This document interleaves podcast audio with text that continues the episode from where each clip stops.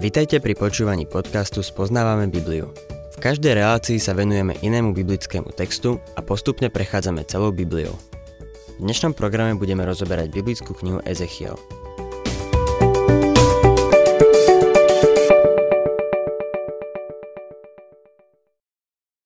Milí poslucháči, 31. a 32. kapitola proroka Ezechiela uzatvára časť týkajúcu sa súdu nad Egyptom. Je zaujímavé, že Ezechiel venuje Egyptu 4 kapitoly.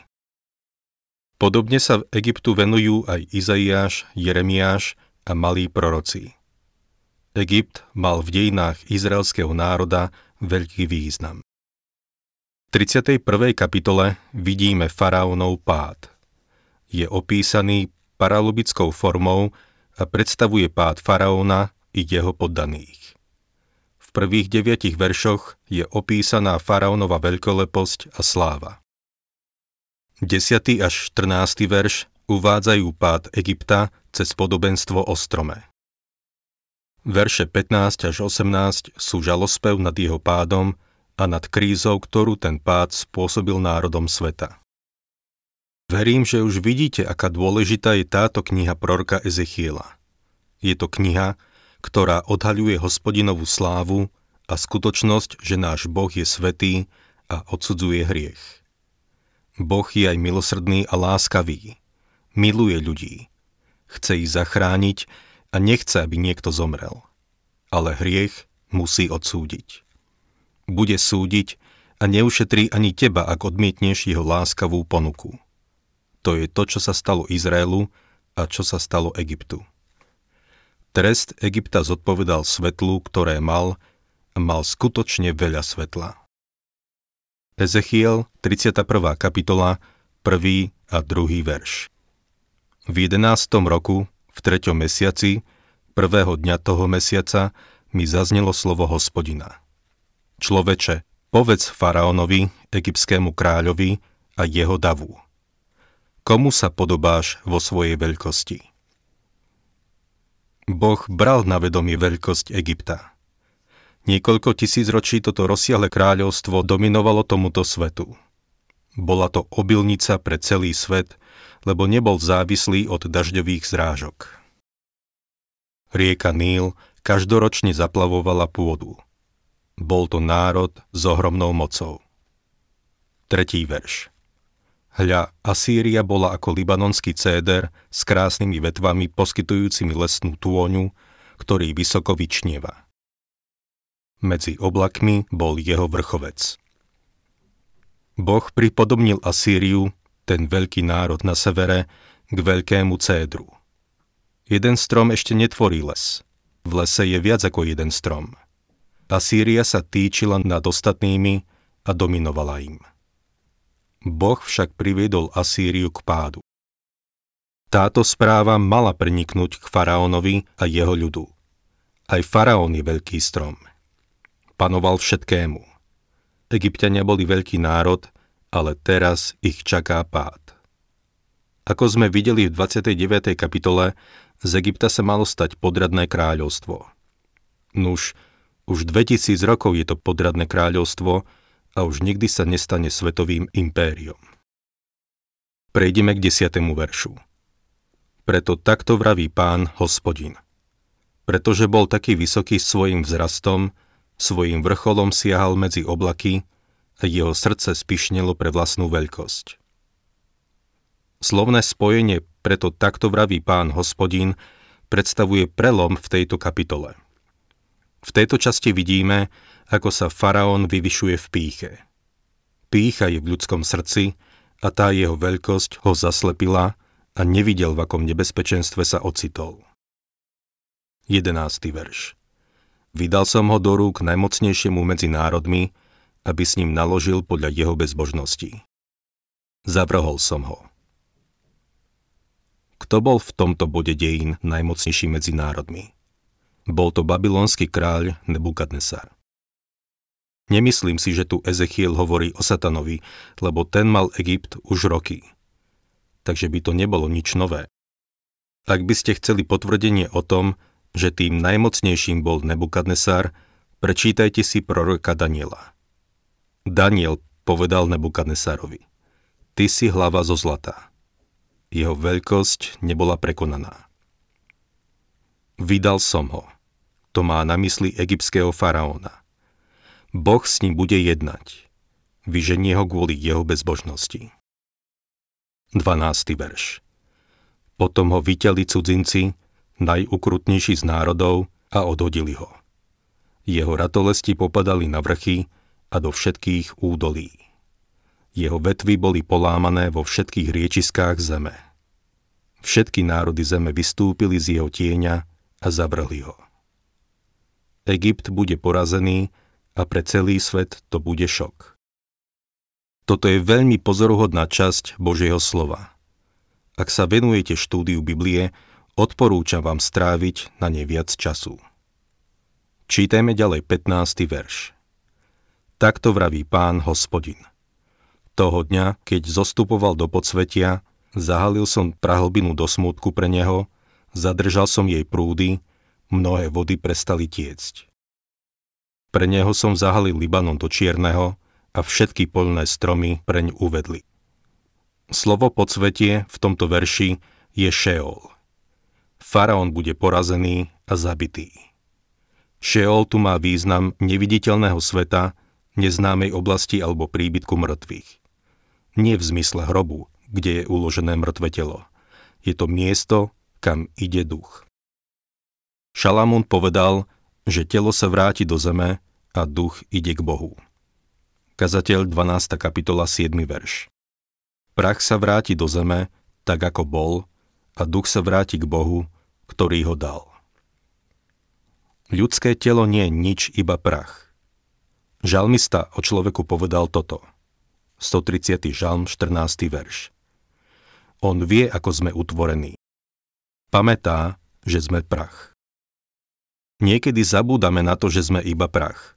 A keď sa prach na seba lepí, je z toho blato. Musíme pamätať na to, že pokiaľ ide o naše telá, sme iba prach.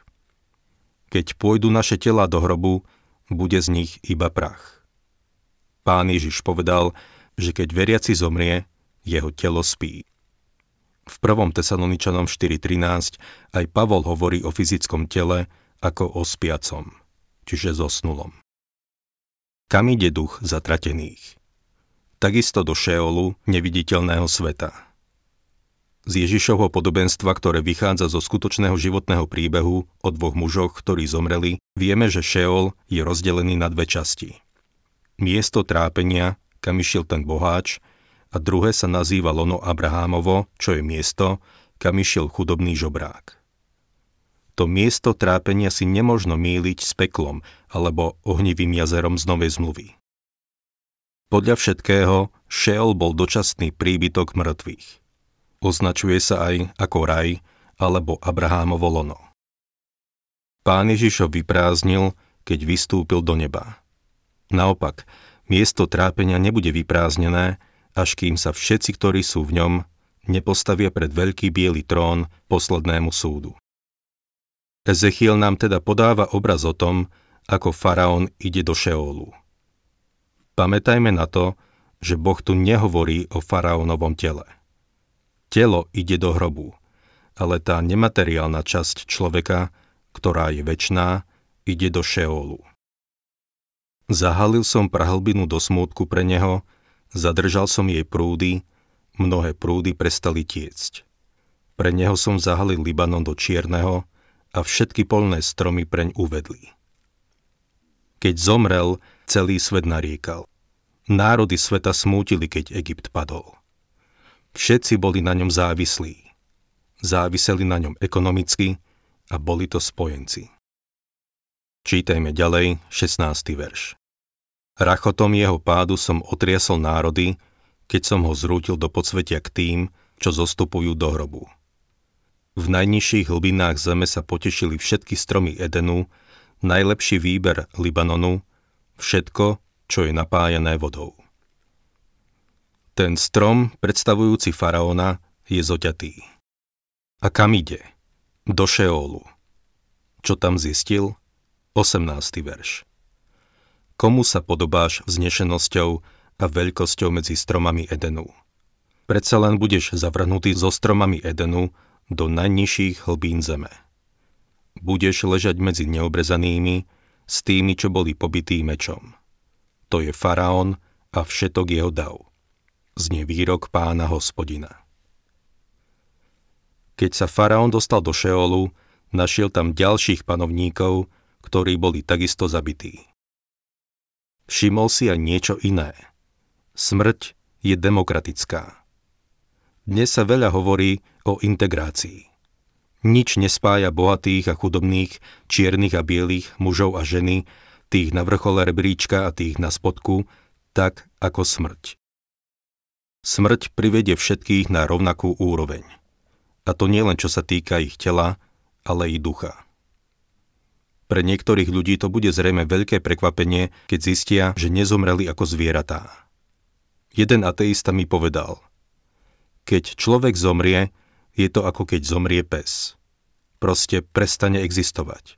Neexistuje už ani život, ani smrť. Ten človek bude prekvapený, keď zostúpi do Šéolu a zistí, kto všetko tam je. Bude tam celkom dosť veľa ľudí, ktorí neverili v posmrtný život či posledný súd. Budú na tom narovnako. Toto je totálna integrácia. Budú tam duchovia všetkých, ktorí odmietli Krista. Nie preto, že sú hriešnici, ale preto, že odmietli Krista ako svojho spasiteľa. Do Šéolu a pred veľký biely trón a potom do ohnivého jazera ich privedie to, že odmietli Krista. Pán Ježiš to povedal jasne. Ján 16:9. Hriech je v tom, že neveria vo mňa.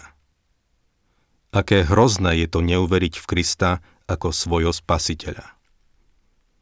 Táto pasáž písma uvádza úplne novú oblasť. Niekto ju nazval Danteho infernom Biblie. Páči sa mi to. Zatratení idú na veľmi konkrétne miesto. Pán Ježiš ho nazval miestom trápenia a miestom, kde zatratení čakajú na súd. Niekto na to povie: dobre, postavím sa pred Boha, to je v poriadku. Obhájim sa, lebo som celkom dobrý človek. Keď sa však postaví pred toho, ktorý bol za neho ukrižovaný, zistí, že jeho chabé skutky nestoja za veľa. Uvedomí si, že má padlú prirodzenosť, ktorá nemá miesto pre Boha, a nemá o ňo žiadny záujem. Kam inde by ho mal Boh dať? Myslíte si, že by Boh mohol vziať do neba hocikoho, čo sa proti nemu búri? Milí poslucháči, toto je veľmi dôležitá pasáž písma. V 32. kapitole tento žalospev pokračuje. Budem čítať 2. verš. Človeče, zaspievaj žalospev o Faraónovi, egyptskom kráľovi, a povedz mu: podobal si sa levíčaťu medzi národmi, bol si ako krokodíl v nílskych tokoch, brodil si sa vo svojich prúdoch, kalil si vodu svojimi nohami a mútil si ich prúdy. Egypťania uctievali leva i krokodíla. Brodil si sa vo svojich prúdoch, kalil si vodu svojimi nohami a mútil si ich prúdy. Ako vidíme, už vtedy mali ekologický problém. Starý faraón mútil vodu. 3. verš. Takto vraví Pán Hospodin: rozostriem na teba svoju sieť s húfom mnohých národov a vytiahnu ťa svojou vlečnou sieťou. Takto vraví Pán Hospodin: rozostriem na teba svoju sieť. Tak ako ty rozostieraš siete v Níle, tak chytím ja teba, ty nílsky krokodíl. Ako by Boh povedal: vytrhnem ťa z paláca, v ktorom žiješ, a dám ťa na iné miesto. Ocitneš sa tam, kde budú aj tvoji poddaní. Smrť naozaj všetkých zarovná. 11. verš. Veď takto vraví Pán Hospodin: meč babylonského kráľa príde na teba. Babylonský kráľ porazí Egypt. 18. a 19. verš. Človeče, nariekaj nad davom Egypta a zhoď ho, jeho i céry mocných národov, do najspodnejších častí zeme, k tým, čo zostupujú do hrobu. Od koho si milší? Zostúp a ľahni si k neobrezaným. Faraón zistí, že v Šéole sú aj ostatní panovníci. 22. verš. Tam je Ašúr i celá jeho družina. Jeho hroby sú okolo neho. Všetci sú pobití, padli mečom. Ašúr je Asýria. Stretne tam ešte niekoho iného. 24. verš. Tam je Elám i celý jeho dav je okolo jeho hrobu. Všetci sú pobití, padli mečom. Zostúpili neobrezení do najspodnejšej časti zeme, ktorí šírili pred sebou strach v krajine živých. Znášajú svoju potupu s tými, čo zostúpili do hrobu. Tam je Elám i celý jeho dav je okolo jeho hrobu. Vidíte, telo bolo uložené do hrobu, ale oni odišli na iné miesto, do Šéolu, do neviditeľného sveta.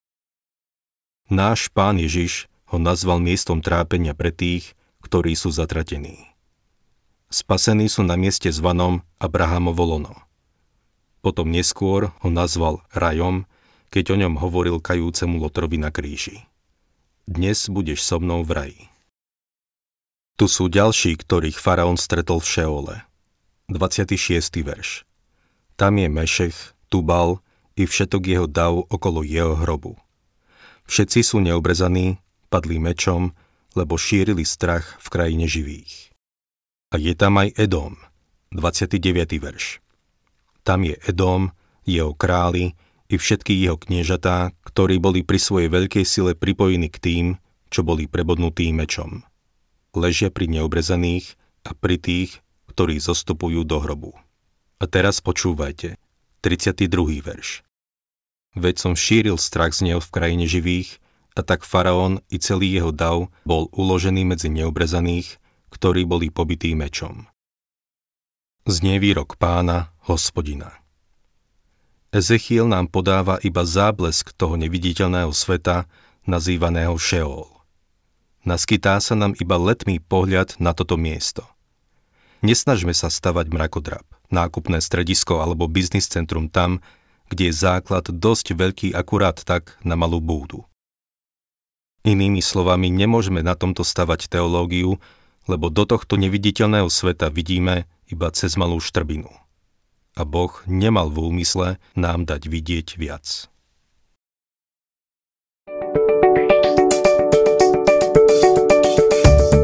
Ak sa vám páči program Spoznávame Bibliu, budeme radi, ak ho odporúčite svojim známym a dáte like, alebo nás začnete sledovať na facebookovej stránke Spoznávame Bibliu.